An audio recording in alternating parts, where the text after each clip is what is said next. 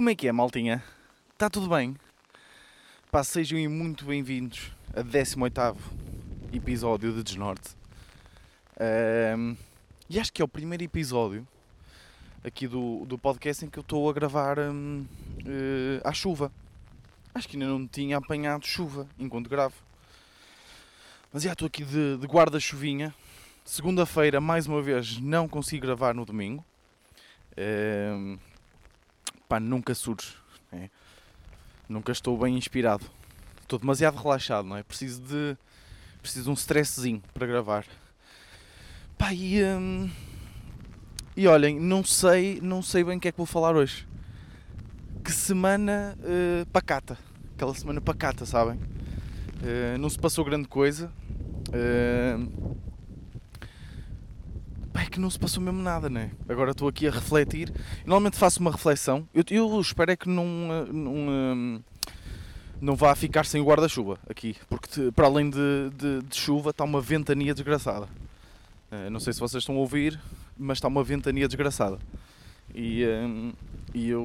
Este guarda-chuva está instável. Mas pronto. O que é que se passou esta semana? Pá, não é? O stay away Covid deu o que falar, não é? Deu que falar e eu escolhi não dar a minha opinião sobre isso, ok? Por isso ficam aí com essa, ou seja, eu também estou aqui a dar um bocado de tiro nos pés, que é a única coisa de interessante, não digo que seja a única coisa interessante, mas a única coisa que eu me lembro que aconteceu esta semana, eu decido não falar sobre ela, não é? Mas já correu muita tinta, pá, e esses assuntos aborrecem-me. Por isso não vou falar sobre isso. Pá, uma cena que eu até posso falar, que eu acho que até é engraçado, é o facto de o meu irmão... O meu irmão foi para... Deixem-me só clicar aqui no botãozinho, que é para eu não fazer merda. Ok, e acho que está. Yeah, o meu irmão foi... Ele entrou na faculdade, não é? Está no primeiro ano de faculdade. E ele foi para Lisboa. Entrou em Lisboa. Está a estudar medicina em Lisboa, o rapaz. E, então ele está lá a viver, não é? Está lá a viver e, então eu estou sozinho em casa com os meus pais. Pá, e eu pensei que, pá, pronto, claro, o meu irmão vai para Lisboa e tal, mas eu não pensei, eu esqueci-me de uma situação que é, a minha mãe é uma pessoa muito peculiar, uma pessoa bastante, com traços bastante próprios. Ora bem, como é que eu hei de explicar isto? É uma pessoa bastante peculiar.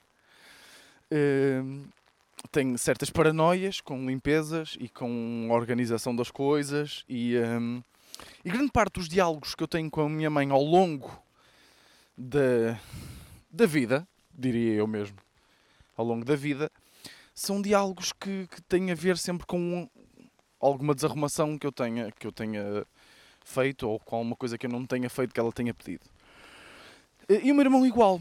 O que eu não me lembrei foi que agora com a ida do meu irmão para Lisboa, toda a ira da minha mãe, toda aquela energia que ela tem que dissipar quando chega a casa, é direcionada para mim. Estão a perceber? Porque eu neste momento estou a trabalhar a partir de casa. E a minha mãe trabalha...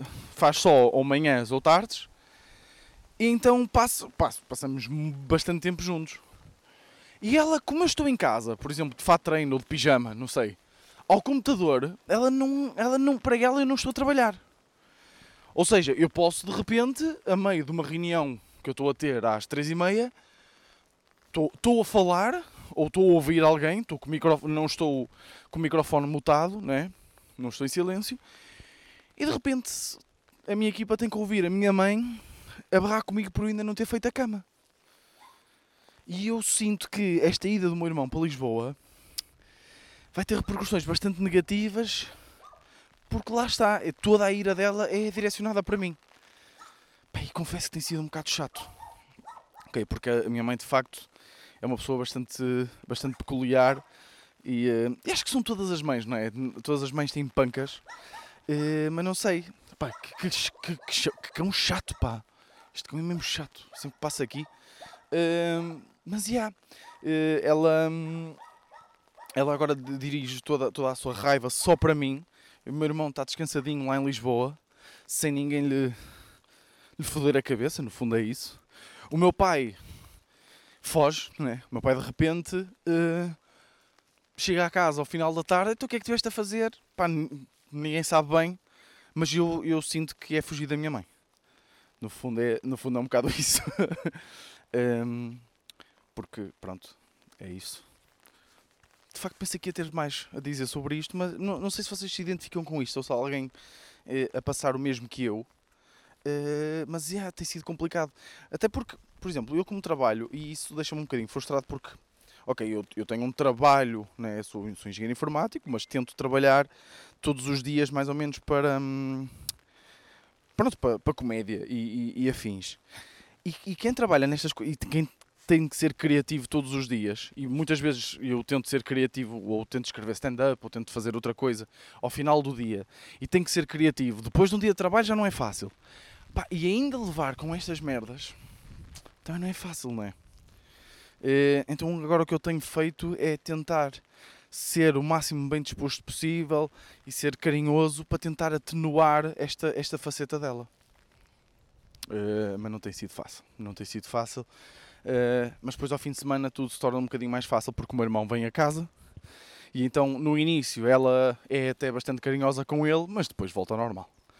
Volta àquele normal de ok, estás aqui, eu sei que vens aqui a casa em meio férias, mas tens trabalho a fazer. Nomeadamente, arrumar o cabide. Eu gozava muitas vezes com o facto de eu achar que a minha mãe, pelo cheiro, não é? Ela sabia se o cabide estava arrumado ou não. Só de chegar a casa. E eu já lhe disse muitas vezes, claro que, como é óbvio...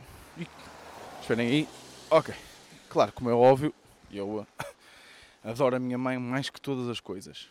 Mas eu sempre lhe disse que ela é uma pessoa muito negativa.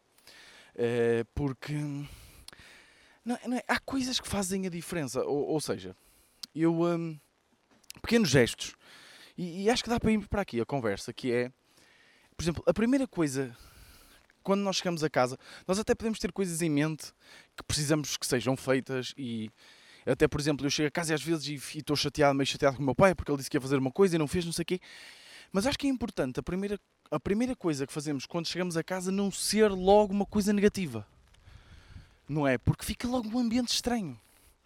A primeira coisa deve ser sempre um cumprimento, pá, carinhoso, não é? Porque e eu senti isto, porque a minha mãe sempre, agora menos porque eu tenho-lhe dito para ela evitar isso, mas sempre que ela chega à casa, vem sempre com um input qualquer negativo. É tipo, ela abre a porta, entra... E é tipo, foste dar uma volta com o cão?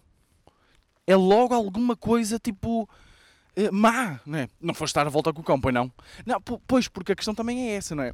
A minha mãe não é daquelas pessoas que faz perguntas normais. A minha mãe faz perguntas já na negativa, não é? Ou seja, ela não chega à casa e diz, e não pergunta, foste dar uma volta com o cão? Não, ela chega à casa e diz, não foste dar uma volta com o cão, pois não? Já tipo, meio em preparação para a discussão. Estão a perceber? Já a assumir que eu fiz merda. É óbvio que 90% das vezes eu fiz merda, mas não vamos assumir, não é? Porque depois fica um ambiente mau. Ou, não fizeste as camas como eu te disse, pois não? Ou, porque é que a cozinha ainda não está arrumada? Não é? Podia ser, porque é que não arrumaste a cozinha? Porque pode, de facto, haver alguma razão válida, não é? E pronto, e acho que é isso. Se calhar ficamos por aqui no podcast de hoje. Mas é que de facto... Mas eu acho que também temos que assumir, não é? Que há semanas, há dias assim, não é? Que não há mesmo grande coisa para dizer. E isso não é mau, não é? Eu sou um gajo que se estressa bastante com a questão de viver a vida e que devemos sempre aproveitar ao máximo e essas questões. Mas acho que também às vezes temos que assumir que há semanas em que não vão acontecer grandes coisas, não é? Eu até fiz bastante coisas, joguei futebol, fui fazer o meu paddle, escrevi umas coisitas, li 2 livros, esta semana que passou, ou seja, acabei um livro, comecei outro e acabei a autobiografia do José Luís Peixoto, Ou seja, não é uma autobiografia dele. A autobiografia dele é um romance chamado Autobiografia, do José Luís Peixoto, que eu acho que é um livro que vai ser estudado, no sentido de vai ser de um daqueles livros de daqui a uns anos do Plano Nacional de Leitura, sabem? Nas escolas, e que vai ser estudado, porque é um livro,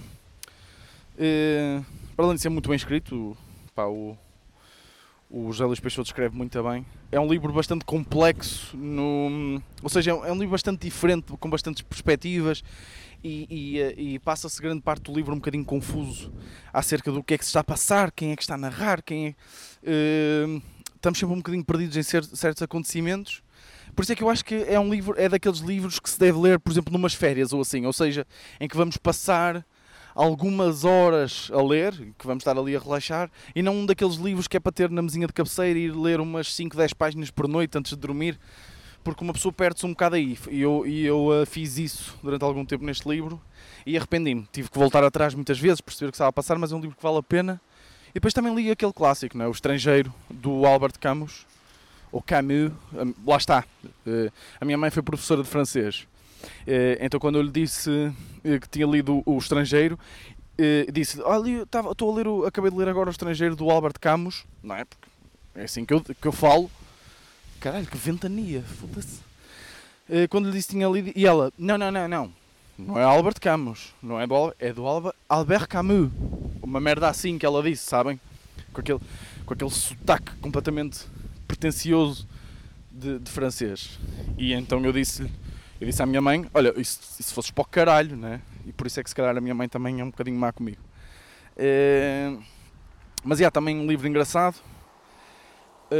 Mas era o que eu estava a dizer, às vezes temos que assumir que, pá, que há semanas que são assim, não é? Não se passou grande coisa, ou seja, não se passou grande coisa de interessante, não é?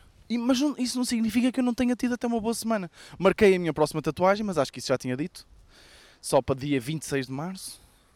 Mas acho que isso já tinha dito no outro podcast. Pá, yeah.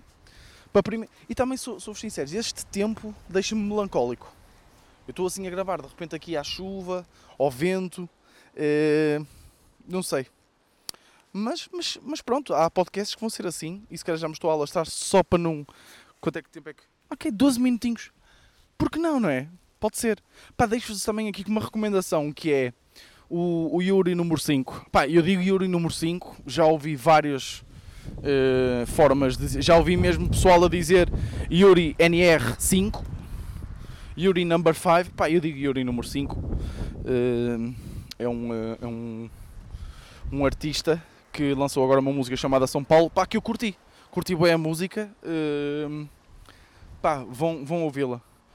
Mas, pá, olhem, podcast estranho, eu vou dizer o que é que me deixa de pé atrás. Eu acho que não há problema nenhum, de vez em quando, um podcast meia hora e agora, pumba, um podcast de 12, 13 minutos. E que nem se aprendeu grande coisa, não é? Mas... o que me deixa de pé atrás é o facto, por exemplo, pode haver malta que de repente opá, tem curiosidade, deixa-me ir ouvir o último podcast do Vítor, né? Do Vítor Sá, deixa-me ver. E vem e chega e ouve este, e assume que todos os episódios são assim. Pá, mas também o que interessa é a malta que já está aqui, não é?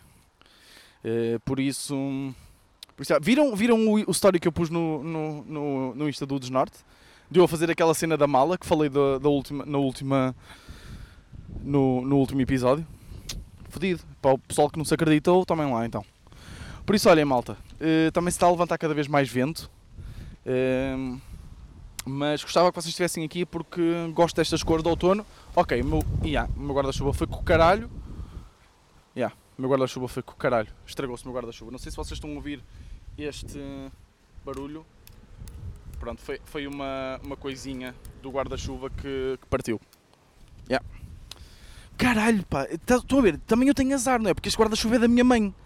Já me vai foder a cabeça. Ah, pá, que seca do caralho. Pá, olhem, malta. Este foi o meu desnorte, depois vou tentar gravar a minha mãe a foder-me a cabeça. Ok? Vemo-nos para a semana.